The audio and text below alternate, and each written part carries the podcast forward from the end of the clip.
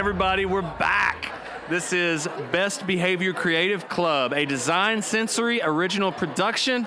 I'm your host, Chris McAdoo. I'm Brad Carpenter. And we are here live at the Tennessee Conference on Tourism and Hospitality. I have said that no less than 47 times today. all, all, different. All slightly different. We're gonna we're gonna do it. Our guest for this episode is Carl Thomas, um, who has had a long and storied career in the industry and been doing things for a long time and doing amazing things. Carl, can you give a quick introduction? Who are you? Who are you with? And what brought you here? Well, what brought me here is to learn some more things about tourism. I've been in the tourism business since I was 16 years old, mostly in the hotel industry, but branched out into marketing. And uh, so I'm here to just learn. All right. And who are you with right now, or what's uh, well? I, who do you work with and for, and all that kind of uh, stuff? Well, finally, I, I, work for myself. I'm part owner in two hotels, one in Gatlinburg, one in Pigeon Forge. And as Mary mentioned, I still do marketing and public relations for Ripley's attractions, including the aquarium oh, in. Awesome. That's great. So you guys, so you have been involved um, in the marketing, sales, all that kind of stuff, and now you own. You said two hotels. Two hotels. So you probably uh, kind of experience this very differently than maybe a lot of us that are, you know, on the marketing and sales side of it, because you're talking about development. You're talking about bricks and mortar.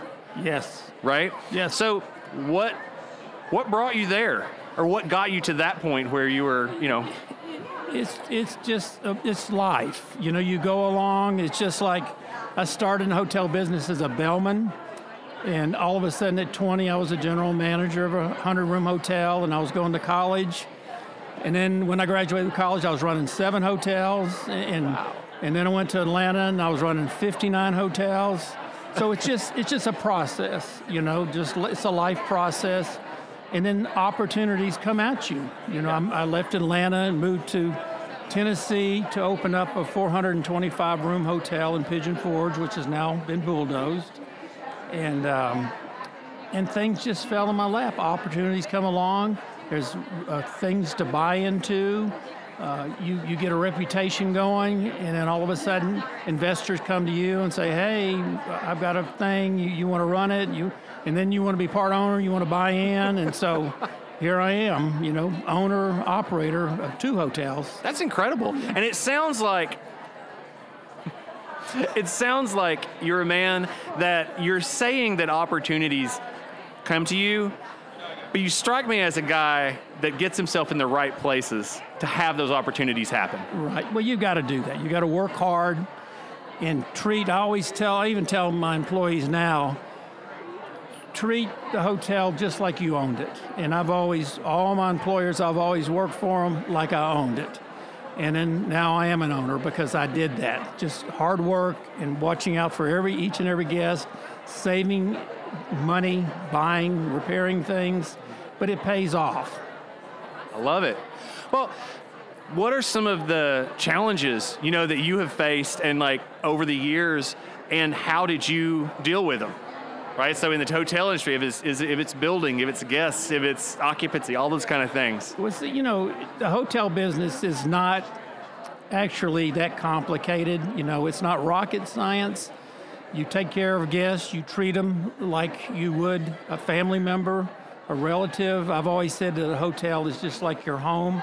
When you invite people in to stay with you, except instead of having four bedrooms, I have 208 in one uh-huh. hotel. So and you just take care, you make sure from the beginning to the end that they're all happy and they're treated the way you'd like to be treated, and then you're successful at it.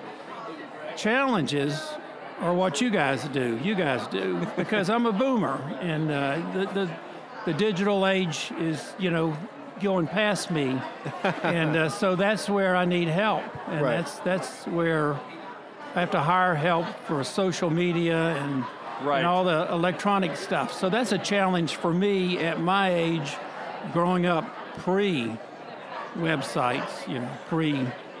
Well, we're at an interesting point, like uh, where I, I grew up without it, but then you know 20 years ago i turned 41 this year mm-hmm. but I've, I, my first half of my life not so much and now it's all around me And so there's like trying to figure out what do you do. I feel 100% silly because I can hardly get the phone to work sometimes. Yeah. You know. So you're there with me. Yeah. That's exactly my spot. But uh, but you know, of course, my kids are digital natives.